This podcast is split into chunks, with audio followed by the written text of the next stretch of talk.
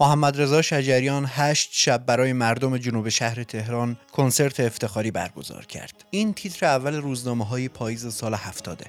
21 شهریور این سال کشتارگاهی در تهران تغییر کاربری میده و تبدیل میشه به یک فرهنگ سرا. شهردار وقت تهران از شجریان می‌خواد که بیاد و برای افتتاحیه برنامه اجرا کنه. بهروز قریب پور این پیشنهاد رو داده بود. ایشون تو خاطراتش میگه مرغ من فقط یه پاداش و می‌خواستم فقط و فقط شجریان این برنامه را اجرا کنه.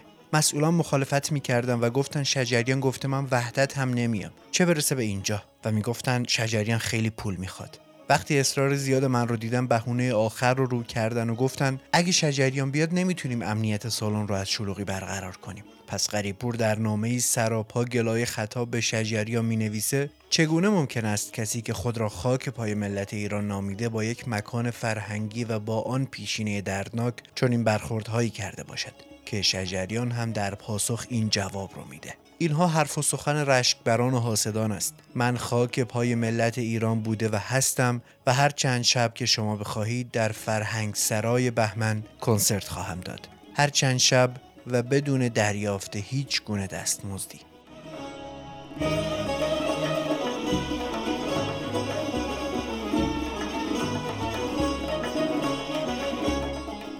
سلام شما شنونده پنجاهمین گوشه هستید پادکستی که در هر اپیزود از اون من فاروق قادری سرک می‌کشم به گوشه از موسیقی ایران و قصهش رو برای شما هم تعریف می‌کنم این قسمت پنجم از پرونده ویژه محمد رضا شجریانه که تو آذر 1402 منتشر میشه. توی این اپیزود میریم به دهه 70 و از همکاری های شجریان با گروه شخصیش آوا و کنسرت های پرشمارش در این دوران صحبت می‌کنیم.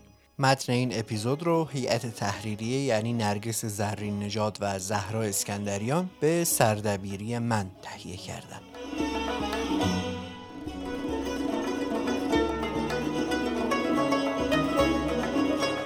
اما بخش همت عالی. همونطور که قول داده بودم از این به بعد از عزیزانی که پادکست رو حمایت مالی کنن با خوندن اسمشون توی پادکست تشکر می‌کنم. در همین راستا ممنونم از محمد مشایخی حامد آقاجانی سروش سمسارزاده بیژن یگانه شهداد کرابی حمید رضا شکوهی کاوه میرزاخانی و ایسا هلیز. شما هم اگه دوست دارید پشتیبان بخش همت عالی پادکست باشید می‌تونید از طریق لینکی که توی توضیحات هست ما رو پشتیبانی کنید.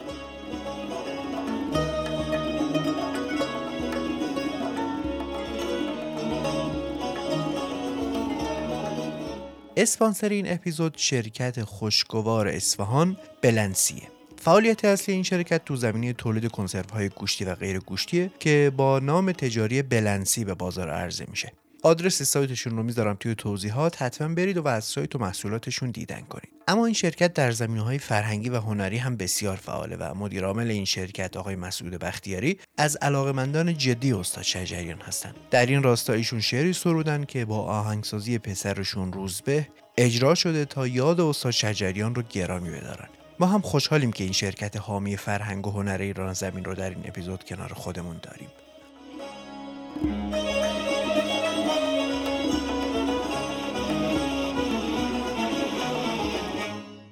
آذر سال 67 سالن رودکی قلقله بود. بزرگداشت حافظ بود و قرار بود شجریان بیاد. شجریان میاد و همراه سه هم نوازش برنامه های اجرا می‌کنه که سه شب سالن رو قرق می‌کنه. شب اول با محمد موسوی، شب سوم با جلال و زلفنون و شب سوم هم با داریوش پیرنیاکان که از اینجا به بعد برای حدود یک دهه تبدیل میشه به اصلی ترین همکار شجریان. اینجا جاییه که یک همکاری ده ساله شروع میشه. دهه شست زمانه جنگ و انقلاب زمانه درگیری و تاریکی. در این جو و فضای سرد و تاریک صدای موسیقی فقط سکوت بود و سکوت. انتشار آلبوم که به سختی ممکن بود برگزاری کنسرت هم که عملا ممنوع بود. اما بعد از جنگ که کنسرت اون هم به ندرت آزاد میشه باز هم مجال زیادی نیست که هنرمندا بتونن آزادانه کنسرت بذارن. و سال 71 شجریان در مصاحبه ای وقتی از علت این گوشهگیری و برگزار نکردن کنسرت می‌پرسن در پاسخ میگه من فقط یک نفرم و برای دیدار هزاران نفر در سراسر کشور عزیزم چی کار می‌تونم بکنم؟ جز اینکه در روی صحنه کنسرت ها ملاقاتشون کنم. اما در این مورد امکانات بسیار ناچیزه. چون که بعد از انقلاب تا الان که این همه کارهای ساختمانی و عمرانی شده حتی یک سالن کنسرت هم ساخته نشده.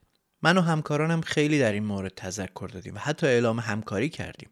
اما متاسفانه هیچ وقت هیچ جوابی نگرفتیم. وقتی در فرهنگ سرای بهمن کنسرت گذاشتم چند بار به وسیله دوستانم به آقای شهردار پیشنهاد دادم زمینی در اختیار ما بذاره تا یه سالن کنسرت اونجا بسازیم. حتی اعلام کردیم که خودمون هم حاضریم به انجام این کار کمک کنیم. ولی هیچ کسی به این حرفها توجهی نداشته و نداره. توی اپیزود 45 هم به این کارشکنی ها و سختی های برگزاری کنسرت اشاره کردیم.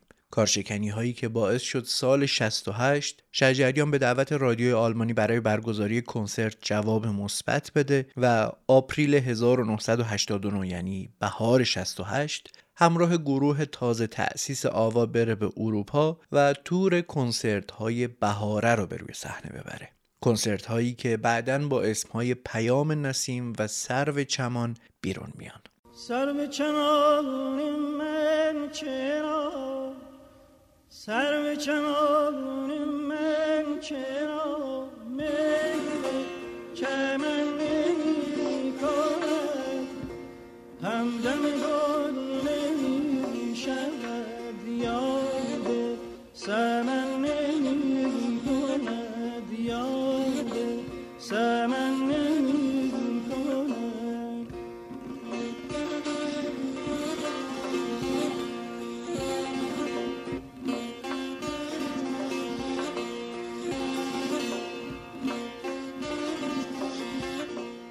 اما ماجرای این گروه آوا چیه؟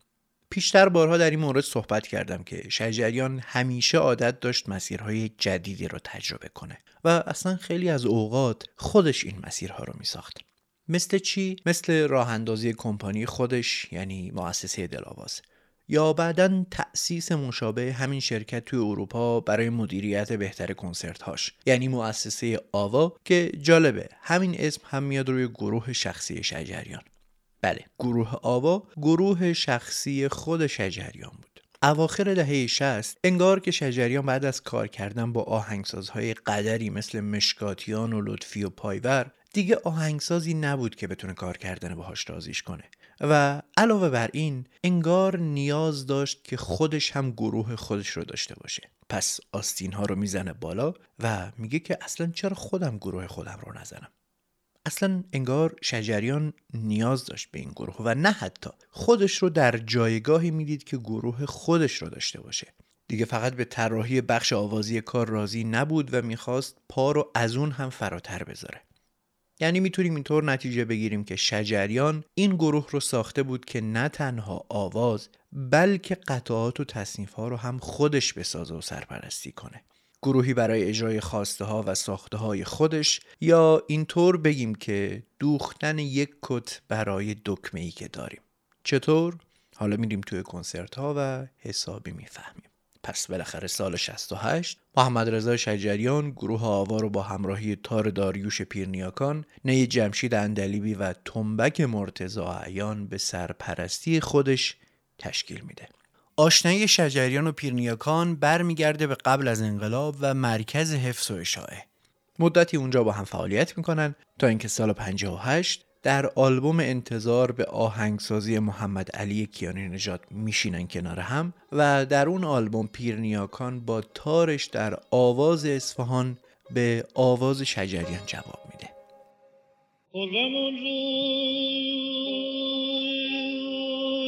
که از این منزل ویران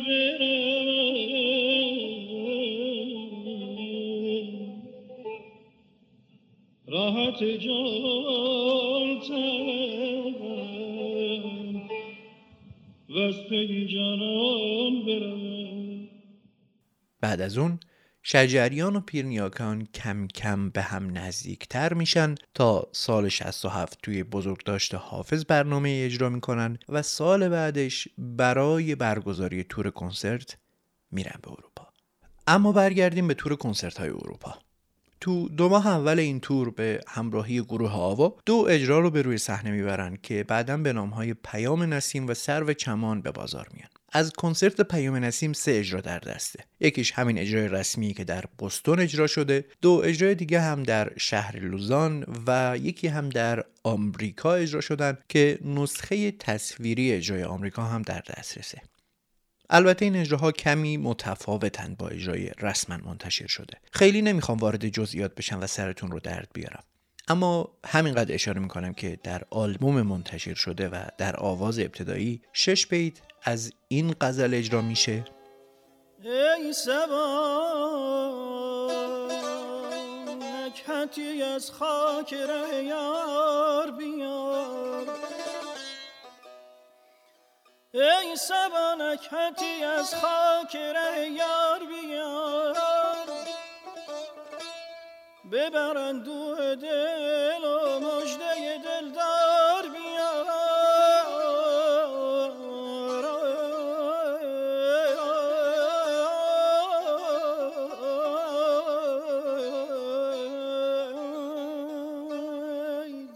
اما در اجرای لوزان سوئیس قبل از آواز یک چهار مزراب نواخته میشه و این غزل از سعدی اجرا میشه.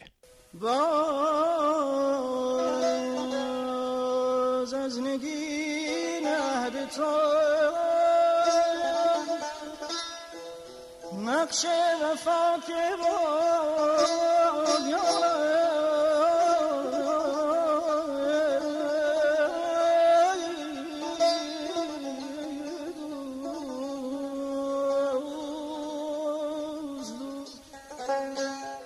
توی بروشور رسمی نوار پیام نسیم جلوی چند تا از قطعات می‌بینیم که نوشته شده آهنگ از شجریان. حالا این آهنگ هم فقط تصنیف نیست بلکه هم تصنیف هم پیش آمده و هم حتی رنگه. بیاید اول با پیش درآمدی ساخته خود شجریان شروع کنیم. پیش درآمدی که بی شباهت به کارهای علی اکبرخان شهنازی نیست که این هم ممکنه تحت تأثیر همنشینی شجریان با پیرنیاکان باشه. پیرنیاکانی که یکی از بهترین شاگردهای علی اکبرخان شهنازی بوده.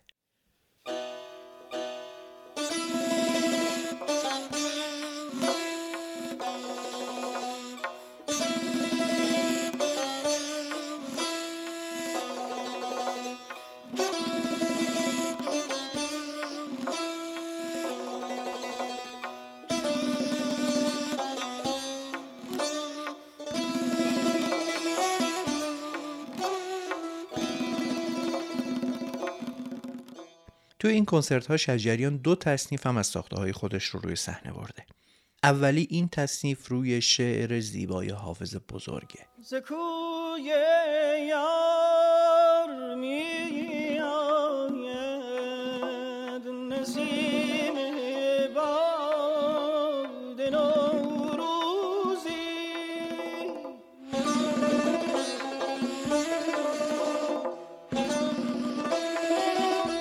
تصنیف بعدی اما خیلی تصنیف محبوب شده و آشناییه دلبردی که پیشتر توی اپیزود پس پرده هم گفتم که شجریان چقدر به این شعر علاقه داشت و چند بار اون رو روی ملودی ها و مایه ها و دستگاه های مختلف با نوازنده ها و آهنگسازهای مختلف اجرا کرده.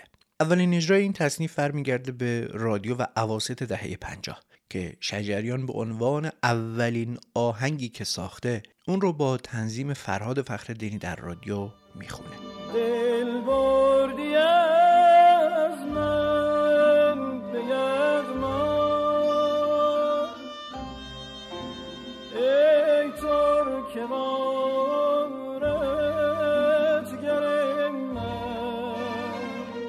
بعد دهه 60 اون رو با ستاره مشکاتیان در ماهور اجرا می‌کنه.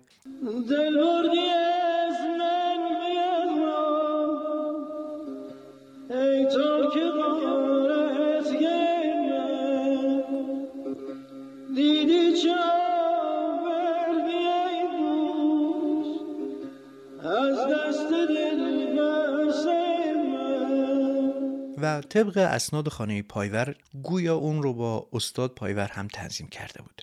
و در نهایت اینجا و در آواز ابو عطا هم این شعر صفای اصفهانی رو می‌خونه. دل بردی از من به یغما دل بردی از من به یغما ای تو که غارت گر من ای تو که غارت گر من کنسرت و نوار پیام نسیم با رنگ دم جنبانک به پایان می‌رسه که اون هم اتفاقا رنگ ساخته خود شجریان. اما شجریان چرا خودش اومده بود وسط کار و آهنگ کنسرت هاش رو هم خودش میساخت؟ خودش درباره این موضوع در جایی میگه وقتی خواننده آهنگ می‌سازه به چم و خم آهنگ آشناست. مثلا من خودم وقتی آهنگ می‌سازم با یک حس و حالی می‌سازم. خیلی خوب و سریع می‌تونم حس و حال اون رو ارائه کنم. چون اگر آهنگ رو شمای آهنگساز ساخته باشید زمان می‌بره تا من چم و خم این کار دستم بیاد. البته این نیست که هر خواننده ای بتونه آهنگی بسازه و خودش هم بخونه. کسی که آهنگ می‌سازه باید با الگوی شعر آشنا باشه و کلام رو حس کنه. بیشتر دغدغه شجریان در رابطه با آهنگسازی تصنیف و همخانی و همنشینی آهنگ و کلام بود. که در این رابطه در کتاب راز مانا میگه خواننده تصنیف نباید غیر از چیزی که آهنگساز ازش خواسته بخونه. این مشکل آهنگسازه. یعنی آهنگسازای ما این آگاهی رو ندارن. کلمات رو فدای آهنگ می‌کنن. آهنگساز موفق اونه که دائم با شعر سر و کار داشته باشه و موسیقی کلام رو بشناسه. خواننده هایی که با موسیقی شعر مسلط باشن بهتر می‌تونن روی کلام آهنگ بذارن چون کارشون با شعر بود. این نظر استاد محمد رضا شجریانه.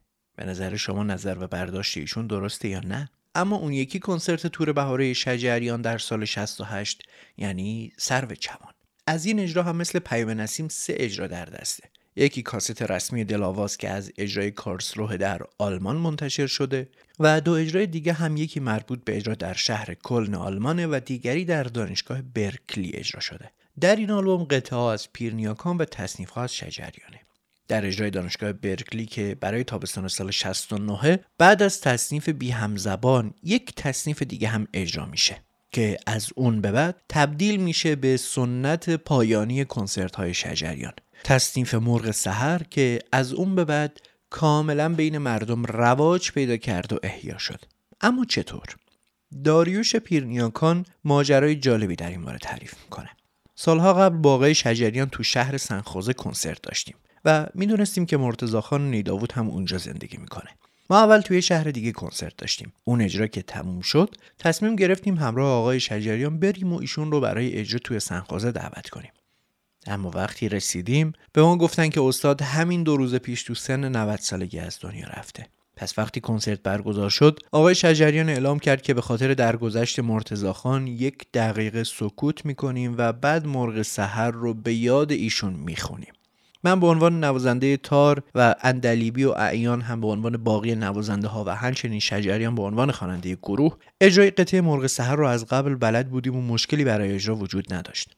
فقط دلمون می‌خواست که مرغ سحر رو دو روز بعد از فوت استاد نیداود به یاد روح خالق این اثر اجرا کنیم و از اون کنسرت به بعد دیگه مرغ سحر شد پای ثابت اجراهامون و هر وقت کنسرت داشتیم مردم اصرار می‌کردن که این کار رو بخونیم.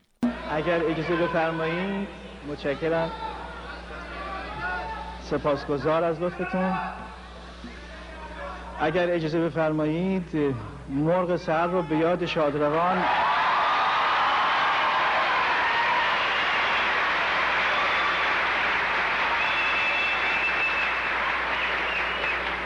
به یاد شادروان مرتضاخان نیداود اجرا می‌کنیم که یادی هم از ایشان شده باشه. از همتون سپاس گذارم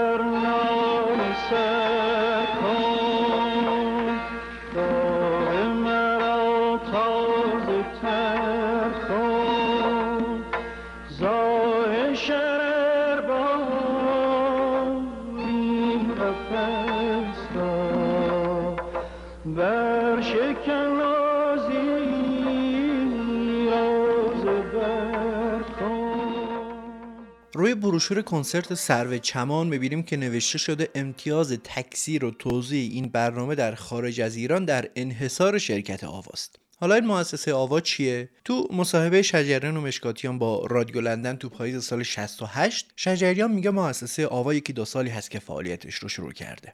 این مؤسسه رو شجریان وقتی برای اولین بار از ایران خارج میشه و میره به آلمان غربی اونجا تأسیس می‌کنه. شجریان میره به اون کشور و می‌بینه که اوضاع مساعده. پس این مؤسسه رو اونجا تأسیس می‌کنه برای ارگانیزاتوری و تهیه کنندگی کنسرت هاش در اروپا که مشخص یه شرکت کوچیک ساده هم نبوده و حسابی فعال بوده. چون شجریان از طریق این مؤسسه هم تورهای چند ماهی بهاره و پاییزش رو برگزار می‌کرده و همون کاست منتشر می‌کرده. بعد از اتمام کنسرت های بهاره شجریان در مؤسسه مشغول تدوین نوارها میشه و پاییز 68 با مشکاتیان تماس می‌گیره و میگه اگه گروه عارف آماده است به اروپا بیاد تا اجراهایی داشته باشن.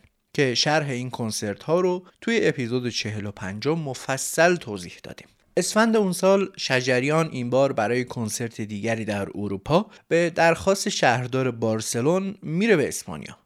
پس از حسین عمومی داریوش طلایی و جمشید شمیرانی هم دعوت می‌کنه که همراهیش کنن. از این کنسرت فایل صوتی در دست نداریم. اما می‌دونیم که شجریان در این کنسرت تصنیف دل مجنون رو خونده. تصنیفی ساخته خود شجریان بر اساس شعری از مولانا.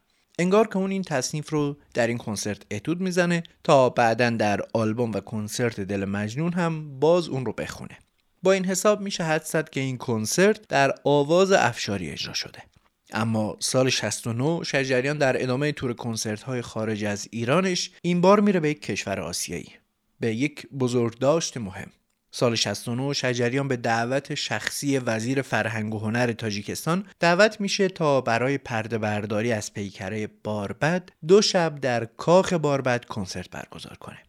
این کنسرت همزمان میشه با زمانی که تاجیکستان در آتش جنگ داخلی میسوخت. اما آرامش نسبی اوضاع در دوشنبه پایتخت برقرار بود و شجریان همراه دوستانش که ساکن پاریس بودن یعنی رضا قاسمی، مجید خلج و محمود تبریزی زاده میره به تاجیکستان و دو شب دو کنسرت زیبای بیاتورک افشاری و ابو عطا رو اجرا می‌کنه.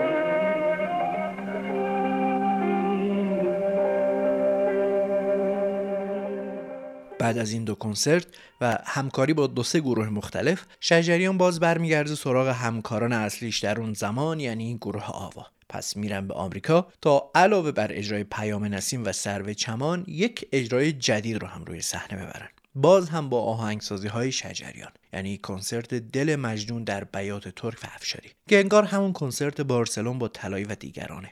در این آلبوم شجریان دو تصنیف و نصفی از خودش اجرا کرده. اولی تصنیفیه به اسم سنما روی شعری از مولانا بعد دل مجنون رو می‌خونه که ساخته جدیدی نیست و قبلا در کنسرت پاریس با مشکاتیان هم خونده بود که اون رو می‌تونید در آلبوم طریق عشق بشنوید و در نهایت هم آلبوم و کنسرت با تصنیف یعنی چه به پایان می‌رسه که ملودی اصلیش از استاد دهه چهل شجریان یعنی اسماعیل مهرتاشه که گویا شجریان هم کمی با ملودی بازی کرده و اون رو کمی تغییر داده. ناگهان پرده بنداختی چه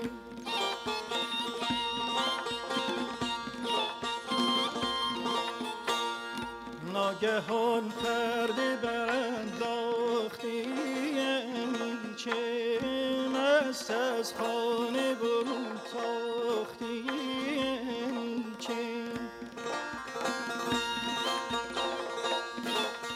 تصنیفی که کمی هم حاشیه ساز شد. چرا که در انتشار نسخه اولیه و در کاست شجریان ملودی این تصنیف رو به اسم خودش زده بود. اما در انتشار مجدد و در نوار سیدی یا در آلبوم این رو اصلاح کرده بود و نوشته بود ملودی از مهرتاش و شجریان. تصنیفی که اولین بار ملوک زرابی اون رو روی صفحه خونده بود.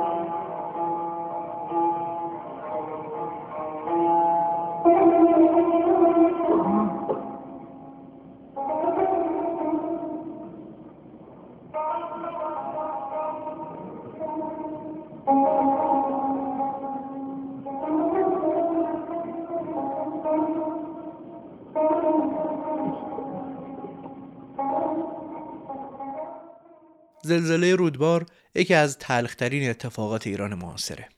فاجعه ای که 35 هزار هموطن ما رو به کام مرگ کشوند 60 هزار نفر رو زخمی کرد و بیشتر از نیم میلیون نفر رو آوارق و بیخانمان کرد. این اتفاق درناک باستاب گسترده در ایران و جهان داشت و هنرمندای زیادی سعی کردند تا این فاجعه رو در آثارشون منعکس کنند. مثلا عباس کیارستمی در دو فیلم از سگانه کوکر به سراغ این زلزله رفت و در زندگی و دیگر هیچ و زیر درختان زیتون بهش پرداخت. یا حسین علیزاده که آوای مهر رو به داغ دیده های این زلزله تقدیم کرد. اما محمد رضا شجریان همین وسط بیکار نمیشینه و سال 69 به همراه تار فرهنگ شریف میره روی صحنه و کنسرتی رو به نفع زلزله زدگان رودبار اجرا می‌کنه. از این کنسرت فایل صوتی یا تصویری کاملی در دست نیست و خصوصی فقط 15 دقیقش رو منتشر کرده.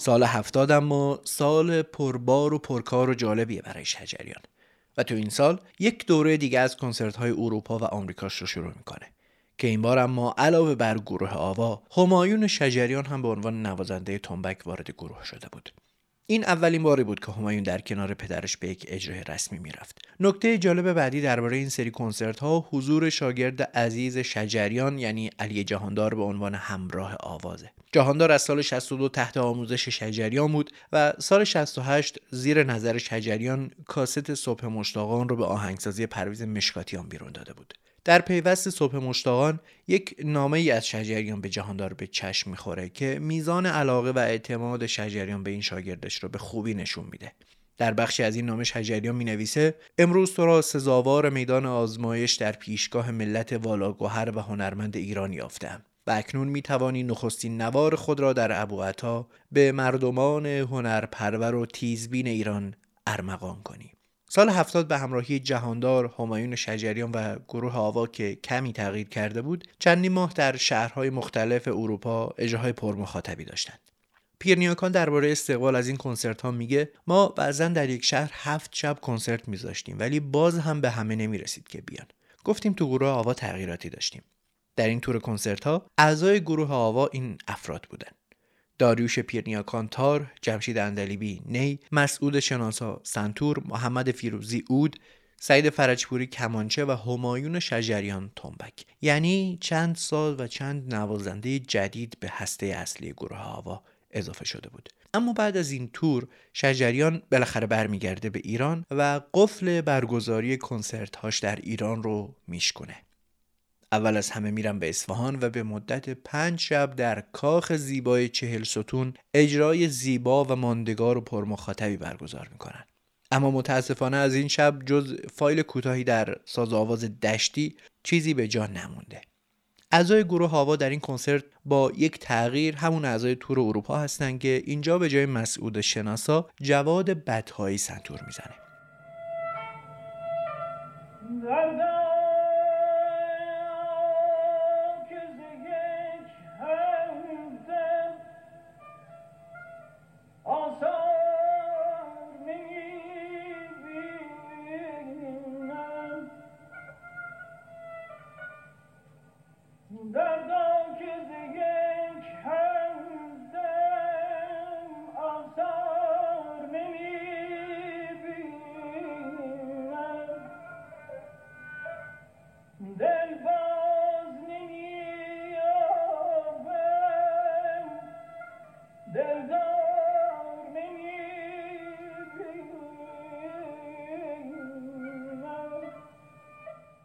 بعد از اصفهان اما شجریان بالاخره می‌رسه به تهران و بعد از سالها در پای تخت خاک خودش کنسرت برگزار می‌کنه.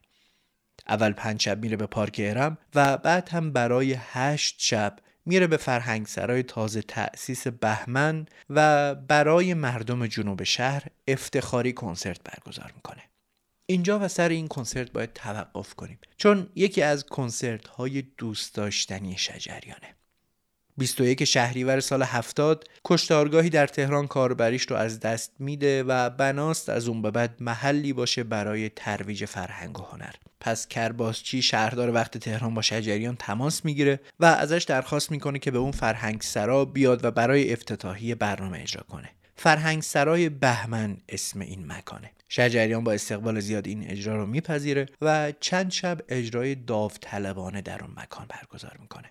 بهروز غریپور که مسئول مدیریت و تبدیل این کشتارگاه به فرهنگ سرا بوده در خاطراتش میگه مرغ من فقط یه پا داشت و من فقط و فقط می‌خواستم شجریان این برنامه را اجرا کنه.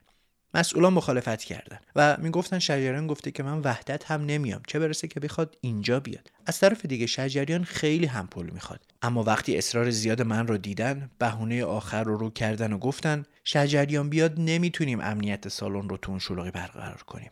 در ادامه غریپور میگه وقتی دیگه دیدم خیلی مخالفت کردن گفتم من خودم کار رو دنبال می‌کنم.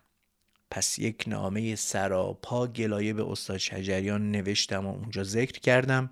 چگونه ممکن است کسی که خود را خاک پای ملت ایران می‌داند با یک مکان فرهنگی با آن پیشینه چنان دردناک چون این برخوردهایی داشته باشد؟ استاد شجریان هم در جواب این نامه و با خطی خوش نوشته بود اینها حرف و سخن رشک بران و حاسدان است. من خاک پای ملت ایران بوده هستم و خواهم بود و هر چند شب که بخواهید در فرهنگ سرای بهمن کنسرت خواهم داد. هر چند شب و بدون دریافت هیچ گونه دستمزدی. پس لطف کرد و با من تماس گرفت و گفت به عنوان پیش درآمد روزی رو تعیین کن که من بیام و این فضای جدید رو ببینم. و بعد هم اومد.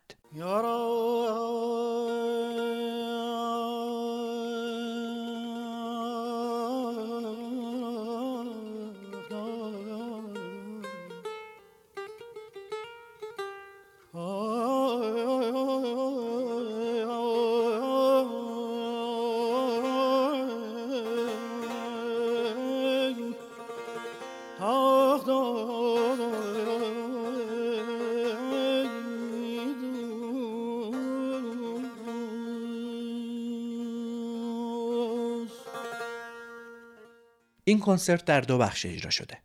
بخش اول در بیات زند که بسیار کوتاهتره و بر اساس ساخته های خود شجریانه و بخش دوم در دستگاه سگاه که بر اساس ساخته های از فرجپوری پیرنیاکان و باز هم خود شجریان اجرا شده که میشه گفت این همون نوار آسمان عشقی که جلوتر بهش می‌رسیم این کنسرت برگزار میشه و کرباسچی در جایی گفته شجریان خیلی خوشحال بود که این محیط به یک محیط فرهنگی برای مردم تبدیل شده موقع جستجو و خوندن درباره این کنسرت به یه خاطره ای از این اجرا برخوردم که توی صفحه اینستاگرام شخصی نوشته شده بود. نوجوان بودم. بهمن 1370 کنسرت محمد رضا شجریان در فرهنگسرای بهمن برگزار می‌شد و شنیده بودم که امیدی به تهیه بلیت نیست و گفته بودن تنها در صورتی که برید پشت باج معطل بمونید می‌تونید برید تهیه کنید اما من تصمیمم رو گرفته بودم ساعت 11 شب خودم رو به فرهنگ سرای بهمن رسوندم بلیت فروشی ساعت 8 صبح بود. هموطنهای دیگه از شهرستان ها و از خود تهران اومده بودن و صف ایستاده بودن منتظر باز شدن گیشه. خیلی جوون بودم جوونتر از اون که سرما و موانع دیگه مانع وسال بشه.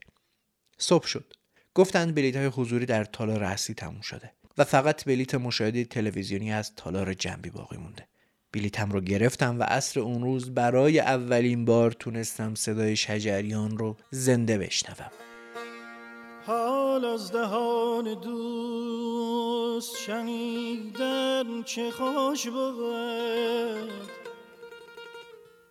یا از دهان آن که شنید از دهان دوست.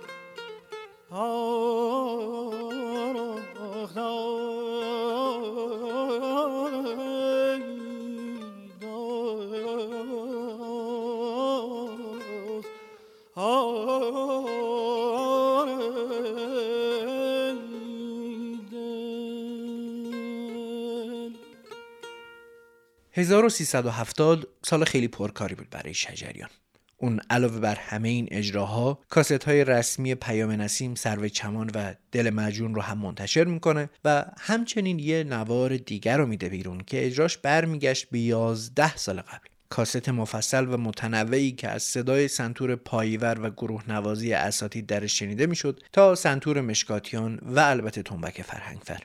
بله درست حد زدید. این کاست نوار زیبای خلوت گزیده است. خلوت گزیده را به تماشا چه حاجت است؟ چون کوی دوست هست به صحرا چه حاجت است؟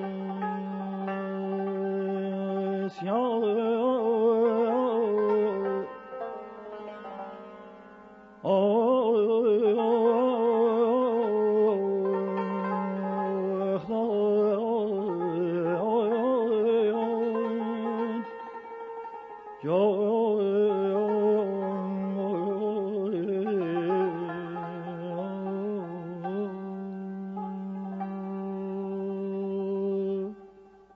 اگه فکر می‌کنید کار شجریان تو سال هفتاد همینجا تموم شده سخت در اشتباهید. هنوز یک آلبوم محبوب و موفق و پرفروش دیگه مونده که تولید بشه. کاست آسمان عشق به آهنگسازی پیرنیاکان، فرجپوری و خود شجریان که ماه مهر اون سال اجرا و سال بعدش روانه بازار میشه. تو این آلبوم شجریان باز دوتا تصنیف ساخته که یکی تبدیل شده به یکی از محبوب شده ترین تصنیف های شجریان در بین مخاطبه هم یعنی تصنیف آسمان عشق در مخالف سگاه چنان مستم چنان مستم چنان مستم من این شب که از شب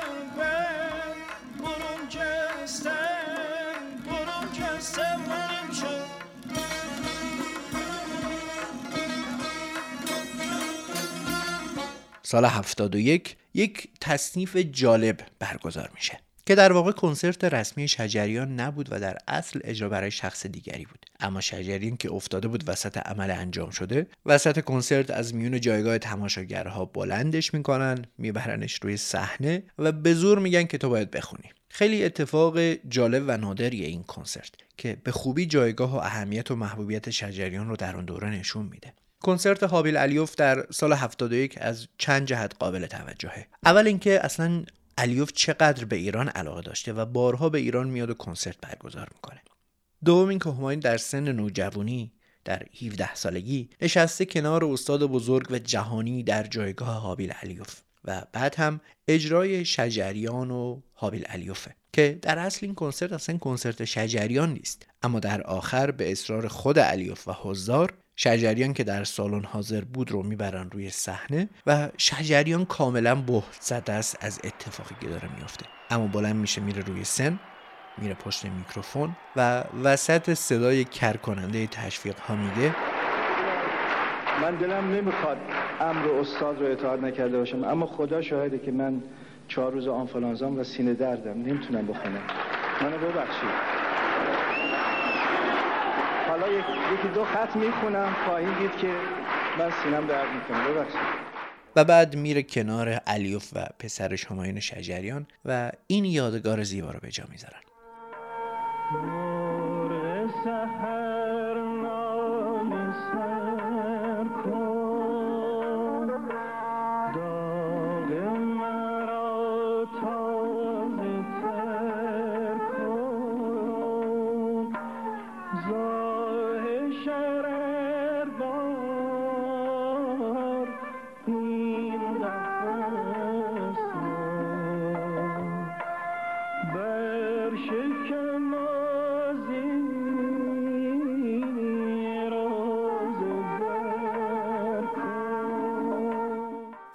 سال بعد شجریان که حسابی به تور کنسرت های خارج از کشور عادت کرده بود دوباره تابستون اون سال برمیگرده به آمریکا و به مدت سه ماه از آگوست تا نوامبر اون سال تعداد زیادی اجرا روی صحنه می‌بره. این بار گروه آوا جمع و جورتر بود. پیرنیاکان و اندلیبی که عضو ثابت بودن همایون هم دیگه جایگاهش به عنوان نوازنده تنبک تثبیت شده بود. همین سال هم بود که این چهار نفر کنسرت و آلبوم یاد ایام را اجرا کردند با یک پیش درآمد چهار مزا و تصنیف از پیرنیاکان و دو تصنیف از خود شجریان دیگه بعد سه سال کار کردن با گروه آوا فرم اجراها ثابت شده بود. مثل اکثر کارهای شجریان با هر آهنگساز که رفته رفته به یک فرم ثابتی در اجرا می رسیدن اما اینجا و با گروه آوا شجریان دستش بازتر بود و خودش برنامه ها رو طراحی و رهبری می کرد البته این اجراها باعث نشد که از منتشر کردن کاست ها غافل بشه و همون سال 71 هم آسمان عشق منتشر میشه و هم موسیقی فیلم دلشدگان که از همینجا میشه فهمید که شجریان به هیچ عنوان سر خودش رو خلوت نمی‌کرد و مدام فضاهای جدیدی رو تجربه می‌کرد. راجع به کارهای شجریان در حوزه نمایشی هنر و خصوصا این فیلم بعدا مفصل تر صحبت می‌کنیم. ساقیا ساقیا.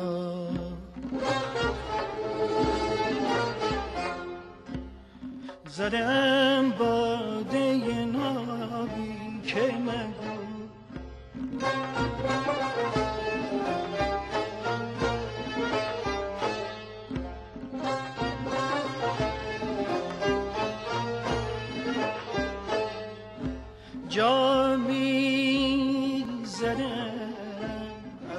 چشمه نگاه او سرخوش بردم شجریان از سال 68 تا 71 چهار آلبوم مختلف رو با گروه آوا به شکل رسمی اجرا منتشر کرد. با یک فرم مشخص علاوه بر این آلبوم ها کنسرت های پراکنده ای هم داشتن مثل کنسرت افتخار آفاق در شور و سگاه که هم تصانیف قدیمی درش اجرا می شد و هم قطعه که در این چند سال ساخته بودن شجریان البته همیشه در کارنامش اجرای تصانیف قدیمی هست و این روند قطع نشده. در این دوره با گروه آوا هم وقتی می‌بینه در خارج از کشور انقدر مخاطب داره فرصت رو مناسب می‌بینه تا مخاطبش رو بیشتر با موسیقی اصیل ایرانی آشنا کنه. پس میره سراغ تصنیف های قدیمی و کم کم به نوعی اونها رو هم احیا می‌کنه و هم کمک می‌کنه به بیشتر شنیده شدنشون.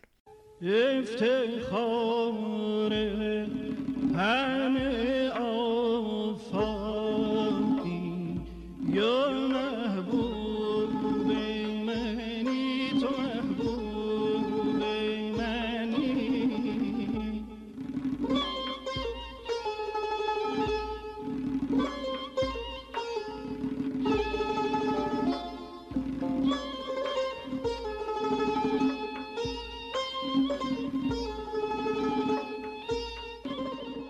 شجریان در طول این چند سال دوستان و همکاران قدیمیش رو فراموش نکرده بود.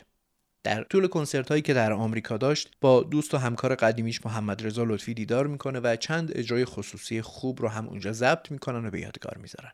چند وقت بعد لطفی هم براش یک نامه می نویسه و بهش پیشنهاد همکاری دوباره میده. شجریان هم قبول می‌کنه که نتیجهش میشه کنسرت چشمه نوش در سال 72 و بعدتر معمای هستی در سال 76 که پیشتر در اپیزود وداع یاران مفصل در این باره صحبت کردیم. اینجا جاییه که بالاخره این همکاری ماندگار و افسانه‌ای برای همیشه به ایستگاه پایانی خودش می‌رسه.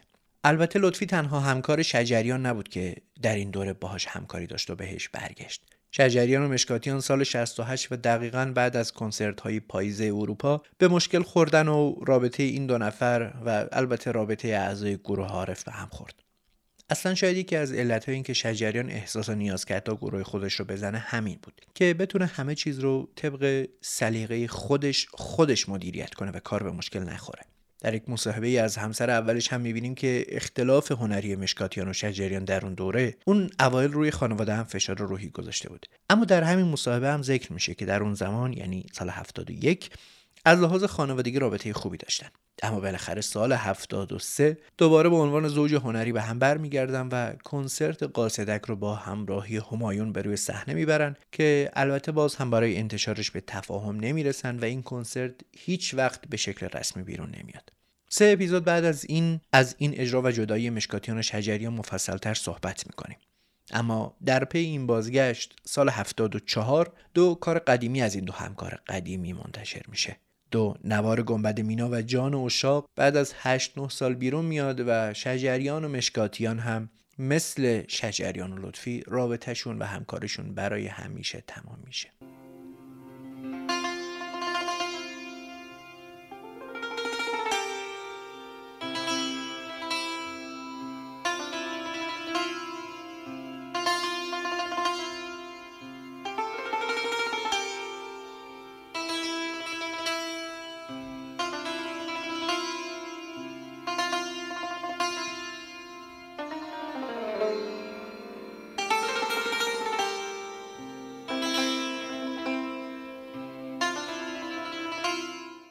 دهه هفتاد شجریان به شکل عجیب و غریب و باور نکردنی پرکار بود. دوره پر از کنسرت، آلبوم، ضبط، انتشار و البته انتشار کارهای قدیمی. چندتایی مثل همین دو نوارش با مشکاتیان و خلوت گزیده رو بررسی کردیم. اما توی همین دوره چند تا کار دیگه هم از کارهای دهه 50 و 60 منتشر می‌کنه که انصافا همگی هم کارهای قدر و قابل توجهی مثل چی؟ مثل نوار همایون مصنوی که به گفته علی جهاندار توی یه مهمونی اجرا شده.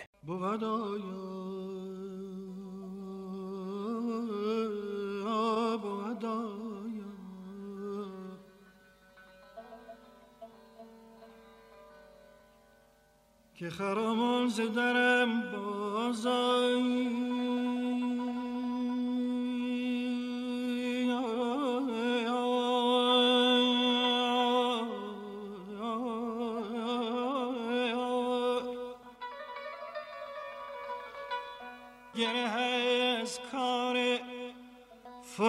دسته ما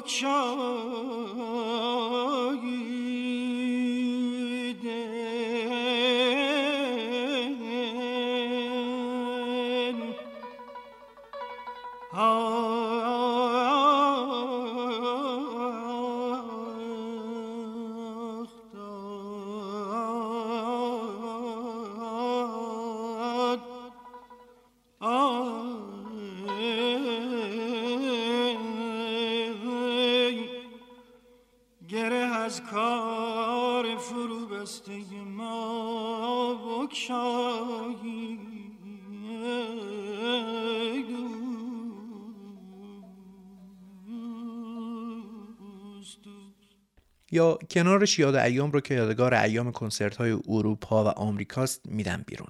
چشمه نوش با لطفی منتشر میشه که مقدمه بشه برای تور کنسرت هاش در ایران و اروپا و بعد از اون در شهرهای مختلف ایران با گروه آوا و در اروپا با لطفی هم به روی صحنه میره.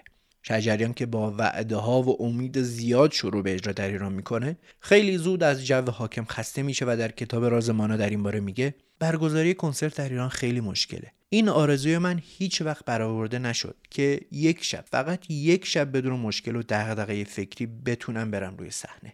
و همین هم در نهایت به جای ختم میشه که سال 75 در مصاحبه ای می نویسه دیگه در ایران کنسرت نمی‌ذارم. چند سال به بهانه های مختلف کنسرت های من لغو میشه. و این بیشتر توهین به مردم علاقمند تا من اما از سال 77 دوباره تک و توک در ایران هم اجراهایی می‌ذاره. سال 75 شجریان دوباره میره به خارج از ایران و این بار آلبوم رسوای دل رو در دوبی به روی صحنه می‌بره. البته در این آلبوم دیگه دست به آهنگسازی نمی‌زنه و جز یک پیش درآمد از پیرنیاکان تصنیف های این آلبوم همه قدیمی هن که شجریان با این کار عملا کمک می‌کنه به بیشتر شنیده شدنشون. توی این نوار شجریان کنار سه تصنیف از شیدا یعنی تصنیف های تار زلف غم عشق دل شیدا یک کار از آثار بنان بزرگ رو بازخوانی می‌کنه.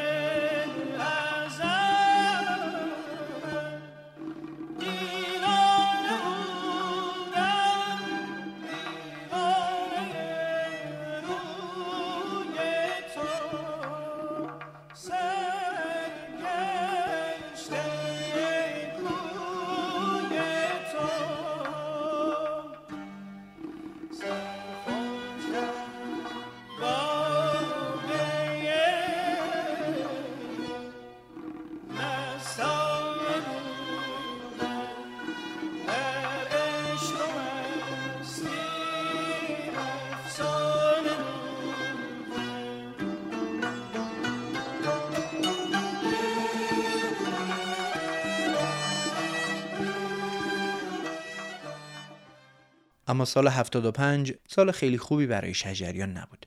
چرا که در این سال شجریان پدرش رو از دست میده. اون رابطه خیلی معنوی و قوی با پدرش داشت و همه جا رد پای پدرش در شکلگیری شخصیت هنری شجریان به چشم می‌خوره. از شروع با اسم سیاوش بیتکانی و پنهان کردن هویت هنریش به خاطر پدرش تا قرائت قرآن و بعد معنوی کاراکتر شجریان که خیلی از تربیت پدرش تاثیر گرفته. همین سال یک کاست قدیمی دیگه هم منتشر میشه. نوار زیبای ساز قصه گو که روی علفش انتشار مجدد پیغام اهل راز به آهنگسازی و سرپرستی فرامرز پایوره که 17 سال قبل از اون اجرا شده بود. آلبوم کم شنیده و قدر ندیده ایه که واقعا کار زیباییه. روی ب اما همون اجرای مراسم بزرگداشت حافظ در سال 67 که شجریان همراه پیر نیاکان روی صحنه رفته بود. البته این تنها نوار قدیمی نیست که اون سالها منتشر شده و سال بعدش شجریان باز این روندی که چند سال بود شروعش کرده بود رو ادامه میده و سال 76 کنسرت عشق هم بعد از 17 سال منتشر میشه و با استقبال فوق‌العاده رو برو میشه. و دوباره سال بعد این بار کنسرت های مشترکش با لطفی در جشن هنر شیراز رو روانه بازار می‌کنه. چهره به چهره برای سال 56 و راست پنجگاه برای سال 54 شجریان هوش تجاری و اقتصادی قوی داشت. یکیش تأسیس کمپانی و انتشارات خودش بود. بعد مشابهش رو در اروپا راه میندازه و از این طریق از طریق این دو کمپانی در داخل و خارج ایران مخصوصا در داخل کشور و مخصوصا تو این دوره یعنی دهه هفتاد به فروش و البته در کنارش محبوبیتی می‌رسه که سقفش فقط آسمون بود. شجریان دهه 60 رو با کیفیت کارهاش غروق کرد و دهه هفتاد رو با فروش فوقالعاده نوارهاش. نوارهای ای که درست بعضا دیرتر از موعد تولیدشون منتشر شدن. اما در همین زمان هم به فروش و محبوبیت خارق‌العاده‌ای رسیدن.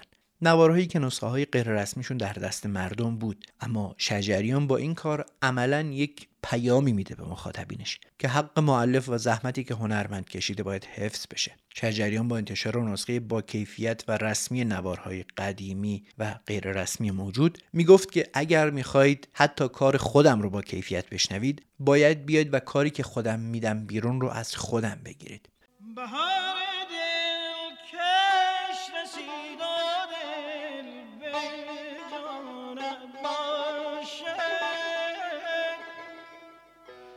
از آن که دل بردمی به فکر ما باشه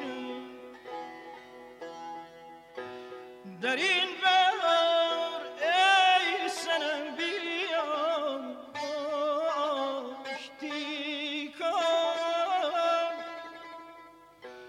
که جنگ با من از این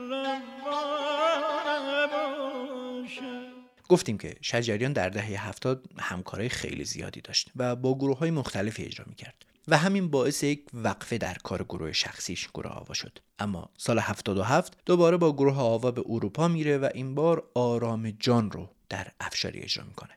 آرام جان آخرین همکاری رسمی پیرنیاکان در گروه آواست. و بعد از اون گروه آوا با این ستون خودش بعد از حدود ده سال خداحافظی می‌کنه. اگه به صورت رسمی نگاه کنیم شجریان و پیرنیاکان در گروه آوا هفت آلبوم رسمی دارن. اما خود پیرنیاکان میگه که ما ده تا دوازده تا آلبوم مشترک داشتیم که احتمالا بقیه اونها به انتشار نرسیدن و در حد اجرای صحنه باقی موندن. توی همین دوران یک همکاری هم با داریوش طلایی منتشر می‌کنه. پیشتر گفتیم که این دو تو سالهای پایانی دهه 60 توی شهر بارسلون یک کنسرت مشترک برگزار کرده بودن که هیچ وقت به انتشار رسمی نرسید. اما این بار حاصل کارشون در قالب نوار شب وصل به بازار میاد. دم در کش از ملامتم ای دوست زینهار. کین درد عاشقی به ملامت فزون شود. اما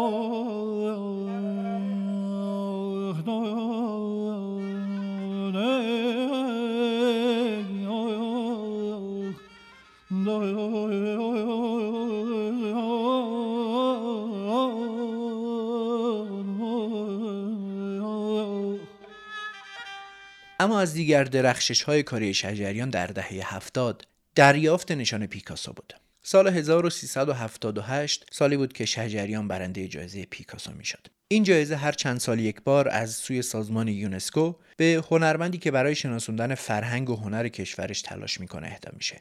برای همین هم اوایل شهریور احسان نراقی معاون دبیر کل وقت یونسکو که البته عامل اصلی در برگزاری همین مراسم هم بود با شجریان تماس می‌گیره و اعلام می‌کنه که از سمت یونسکو جایزه ای داره به اسم پیکاسو و به همین مناسبت باید 20 سپتامبر به پاریس بره.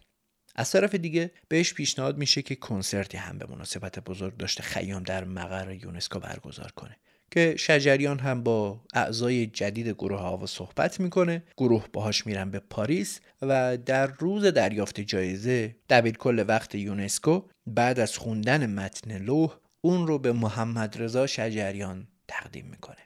شجریان هم در پاسخ صحبت کوتاهی می‌کنه و میگه از شما سپاسگزارم که معنویت و فرهنگ کهن ایرانی رو شایسته دریافت جایزه پیکاسو دونستید و بنده رو به نمایندگی از هنرمندان و کسایی که برای فرهنگ ایران زمین خدمت کردن برگزیده اید این نشان به من تعلق نداره بلکه نشان قدردانی از هنر، معنویت و تمام استعدادهای ایرانیه و من به نیابت از تمام صاحب هنران ایرانی از شما تشکر می‌کنم. در ادامه هم باز شجریان در گفتگوی درباره این جایزه میگه چیزی که بیشتر از همه من رو خوشحال می‌کنه اینه که عده اهل دل به صدای من گوش می‌کنن و از اون لذت می‌برن. این بالاترین سعادت برای من. همونطور که پیشتر گفتیم در این مراسم کنسرتی هم برگزار میشه که سعید فرجپوری با کمانچه محمد فیروزی با اود بهروز و همتی با تار و همایون شجریان با تنبک در کنار پدرش نشستن.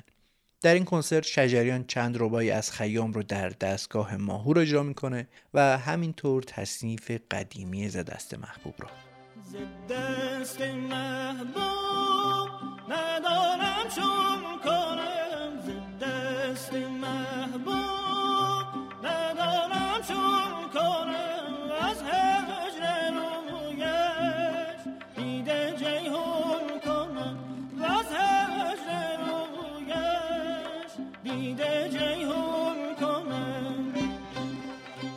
توی این سال کاست آرام جان و البته یک نوار دیگه هم منتشر میشه. نواری که شجریان اون رو به یاد پدرش منتشر می‌کرد.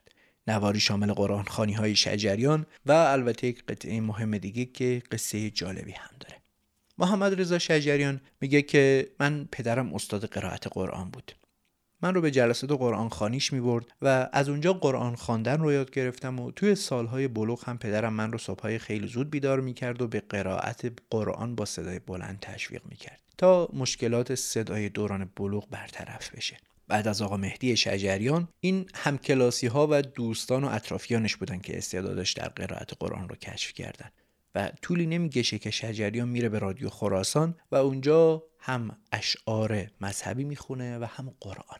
اما آوازه استعداد شجریان در قرائت قرآن فقط در بین اطرافیان و خانوادهش نبود و نقل می‌کنه که سالهایی که به قرائت قرآن میپرداخت استاد صلاح ساوی دکترای ادبیات ایران و عرب که تسلط بسیاری به قرآن داشت بعد از اینکه صدای قرائت شجریان رو میشنوه تأکید کرده بود که این شجریان رو شکار کنید. دنیا رو می‌گیره.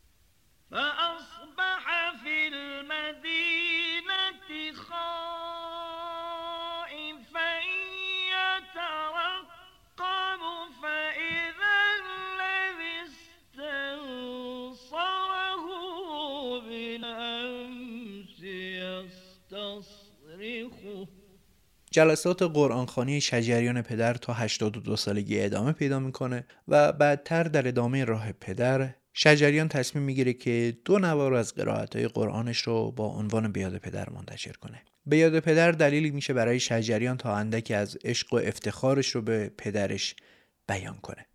توی بروشور همین نوار ابتدا زندگی نامه پدرش رو روایت می‌کنه و بعد می‌نویسه اساس موفقیت هایی که به دست آوردم همین توجهات و تعلیمات پدرانه بود. نوار به یاد پدر سال 78 منتشر میشه. دو نواری که شامل قرائت های شجریان از حدود 20 سال پیش تو فاصله سالهای 57 8 تا 61 بود. اما کنار اینها یه قطعه دیگه هم به قول شجریان یه گوشه گذاشته میشه که شاید بشه گفت یکی از مهمترین و همهگیرترین آثارش بود. کمتر کسیه که ربنا رو در ماه رمزون نشنیده باشه.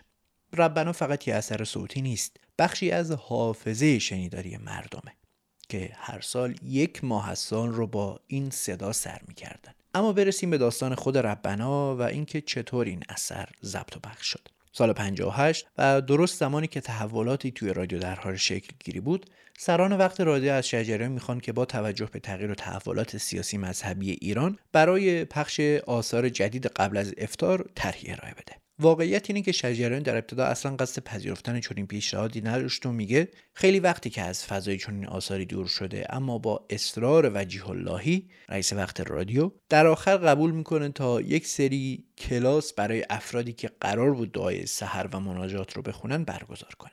و در نهایت هم نتیجه پایانی این کلاس ها ضبط و پخش بشه. شجریان خیلی تاکید داشته که چون مردم به ربنای سید جواد زبیحی عادت کردن و از سالهای پیش از انقلاب دارن اون رو میشنون احتمال خیلی زیادی وجود داره که ربنا با صدای شجریان براشون پذیرفته نباشه. و برای همین اون ترجیح میده که این کار رو انجام نده. اما می‌تونه ربنا رو به چند نفر آموزش بده تا صدای اونها ضبط و پخش بشه. خلاصه در طول همین جریانات شجریان نسخه ای بدون تصحیح از ربنا و مصنوی افشاری ضبط می‌کنه. ما معمولا ماه رمزون رو به ربنا می‌شناسیم. اما همین مصنوی افشاری هم به سفارش صدا و سیما و کنار ربنا ضبط شده. اشعار این مصنوی هم از دفترهای اول سوم و پنجم مصنوی معنوی مولانا انتخاب شده. این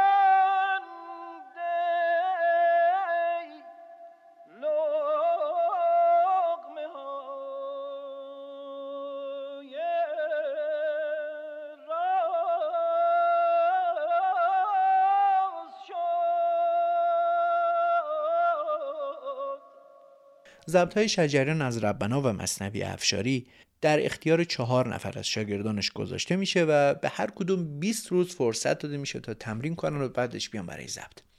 خود شجریان درباره ضبط این چهار نفر میگه از چهار بعد از ظهر تا سه صبح کارها رو تک و تنها در رادیو تصحیح می‌کردم تا اثر مناسبی برای پخش شدن توی ماه رمزون آماده میشه کارها رو دو روز مونده به ماه رمزون آماده کردم و تحویل رادیو دادم. ولی از همون موقع یا حتی قبلتر فردون شهبازیان که کار رو شنیده بود اصرار زیادی داشت که کار باید با صدای خودت پخش بشه. اما من همچنان اصرار داشتم که نه و هیچ اجازه هم به اونها برای پخش ندادم. دیگه هم تصمیم گرفته بودم که توی رادیو کار نکنم و این رو هم بهشون اعلام کرده بودم. اما روز اول ماه رمزون پیچ رادیو رو که باز کردم دیدم صدای خودم داره از رادیو پخش میشه. شجریان که پخش بی اجازه اثرش رو تاب نمیاره تماس می‌گیره با وجیه اللهی و بهش اعتراض می‌کنه. اما در جواب بهش میگن که ما حاضر نیستیم چون این اثر خوبی رو از دست بدیم. به علاوه نسخه های مختلفی از این اثر هم کپی شده و فرستاده شده به رادیو تلویزیون شهرستان های مختلف و دیگه کار از کار گذشته. توی اجرای ربنا شجریان تمام تلاشش رو کرده تا الهان سید جواد زبیهی رو در خوندنش حفظ کنه و به حافظه تاریخ شنیداری مردمش احترام بذاره. در نهایت هم تصمیم گرفته تا دعای از سوره های آل امران و بقره به این اثر اضافه کنه. داستان ربنا اما اینجا تمام نمیشه. ربنا با وجود همه کشمکش ها حدود سی سال جزو جدا شدنی از برنامه های صدا و سیمای جمهوری اسلامی در ماه رمضان بود. سال 74 شجریان یک سال بعد از حضورش در برنامه نوروزی سال 73 که البته با اعتراض دوستانش مثل پرویز مشکاتیان همراه بود در نامه به علی لاریجانی رئیس وقت صدا و سیما با اعتراض به پخش موسیقی های خالتوری خواسته بود که دیگه آثارش از رادیو و تلویزیون پخش نشن. اما شجریان بود و احترامش به حافظه تاریخی آدمها و مردمش. اون در این نامه ربنا رو استثنا کرده بود و حق پخشش رو نگرفته بود. ربنا از معدود دعاها و محصولات مذهبی که شهرت خاصی پیدا کرده. بخشی از این شهرت مربوط به صدای شجریان و بخشی هم مربوط به شهرت و جایگاه اونه. اما در سالهای 88 و 89 اتفاقاتی میفته که این اثر رو به نوعی نماد سیاسی هم تبدیل می‌کنه که در اپیزود بعد مفصل تر بررسیش می‌کنیم. همه از خدایی به سوی خدا برویم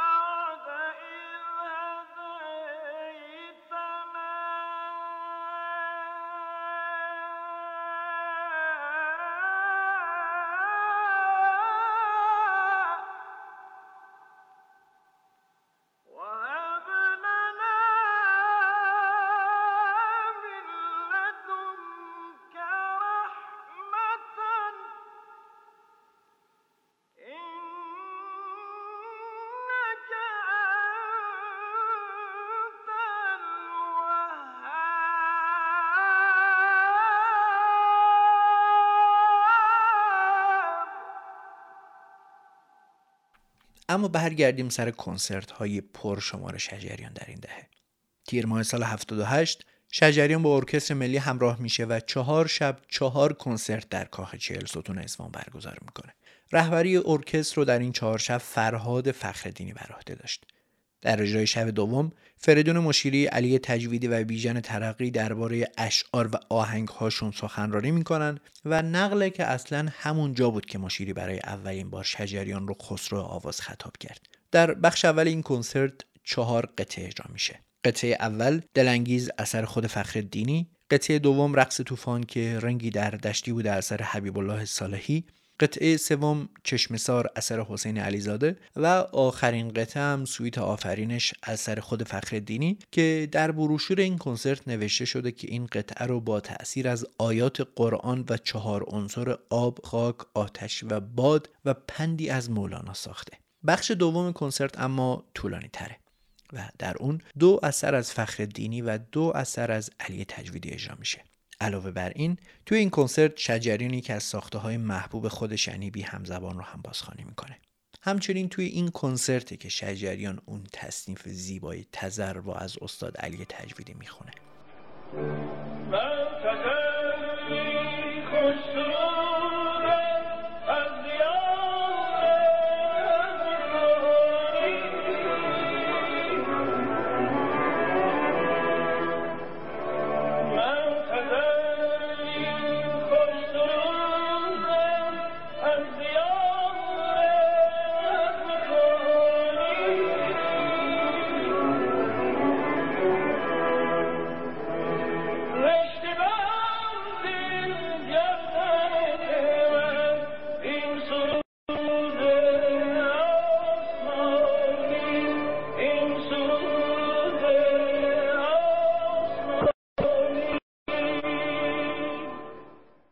شجریان در سفر به روستایی به اسم حاجی آباد یا حاجی شاه تصمیم می‌گیره که باقی با صفا در ساوج بلاغ بخره و با گل و گیاه هم نشین بشه. در همون اسنا مهر ماه سال 78 خیلی غیرمنتظره و یکهوی با پیشنهاد فرماندار وقت قبول می‌کنه که به نفع دانش آموزان مستمند ساوج بلاغی کنسرتی در اون شهر برگزار کنه. منصور زارایی که مدیر اجرایی کنسرت بود تعریف می‌کنه که استاد شجریان دانش آموزانی رو اون اطراف دیده بود که با دمپایی پاره و کیفهایی مثل گونی به مدرسه می‌رفتن. پس خودش پیشنهاد داد که درآمد کنسرت برای این دانش آموزای بی اهدا بشه.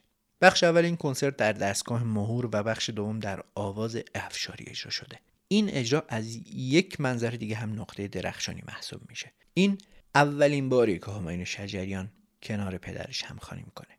کاری که بعدا و در دهه 80 خیلی بیشتر اون رو ادامه میده که باز هم به این توی اپیزود بعدی می‌رسیم. بخش اول این کنسرت در دستگاه ماهور و بخش دوم در افشاری اجرا شده. قطعات ز دست محبوب شب وصل زمن نگارم و دل شدگان از جمله تصنیف هایی که شجریان گاه به تنهایی و گاه با همخانی پسرش همایون اجرا کرده. جالبه که توی بخشی از این کنسرت گویا همایون تکخانی هم داشته. قیمت بلیت این کنسرت ها هم با توجه به وسع و توان مالی افراد در نظر گرفته شده بود و 1500 تومن بوده. ولی انقدر این کنسرت مورد استقبال قرار می‌گیره که دو شب دیگه هم علاوه بر سه شب اصلی تمدید میشه. کمی بعد این کنسرت در قالب کاست آهنگ وفا منتشر میشه.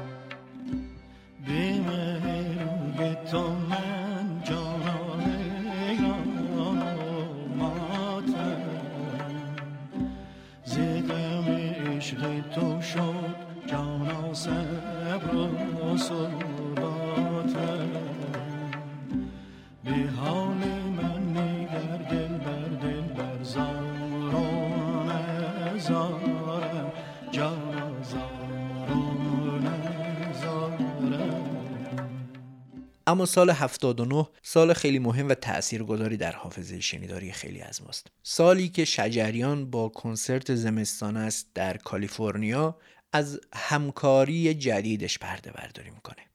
همکاری با حسین علیزاده و کیهان کلهور که در اپیزود بعد مفصل از این کنسرت ها صحبت می‌کنیم. حالا که این همه از کارهای مختلف شجریان گفتیم جالبه که درباره تاریخ نگاری این سالها هم صحبت کنیم.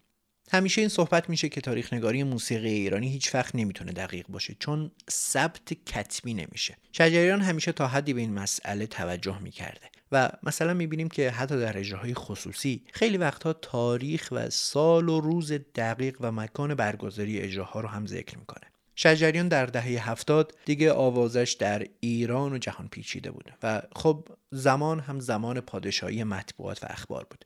این شد که در همون درگیری ها و اجراها سال 75 شجریان با یک گروه خبرنگار هم مصاحبه های طولانی می‌کنه تا همه چیز درباره کاراکتر هنری و اجتماعی شجریان در جایی ثبت بشه. و بعد از تمام شدن کنسرت ها و خلوت شدن سر شجریان در سال 79 در قالب کتاب رازمانا چاپ میشه که از نظر خود شجریان معتبرترین منبع برای زندگی و دیدگاه های شخصیشه. دهه هفتاد دهه بسیار پرکاری بود برای شجریان دست به تجربه های جدیدی زد و با آدم های جدید زیادی کار کرد. در کنار اون کاست های مهم دهه های قبلی رو منتشر کرد با همکارهای قدیمیش دوباره همکاری کرد و از این لحاظ شاید بشه دهه هفتاد رو هم از لحاظ تولید موسیقی و هم شکلگیری شخصیت هنری اجتماعی شجریان در خارج و در داخل ایران دهه خیلی مهم می‌دونست. در پایان این دهه هم شجریان درگیر بیماری شد و برای جراحی روده یک سال خانه نشین شد. اما فعلا بیایید همینجا زندگی شجریان رو متوقف کنیم در اپیزود بعدی باز برگردیم و از دهه 80 و 90 سالهای پایانی زندگی شجریان و شخصیت اجتماعیش بیشتر صحبت کنیم رندان سلامت می کنن جان را غلامت می کنن رندان سلامت می کنن جان را غلامت می کنن مستی ز جامت می کنن مستان سلامت می کنن ممنونم که این اپیزود رو شنیدید. این اپیزود پنجاهم از پادکست گوشه بود که با سردبیری من فاروق قادری و نوشتن و تعلیف هیئت تحریریه یعنی نرگس زر نژاد و زهرا اسکندریان تقدیم شما شد. تا اپیزود بعد خدا حافظ.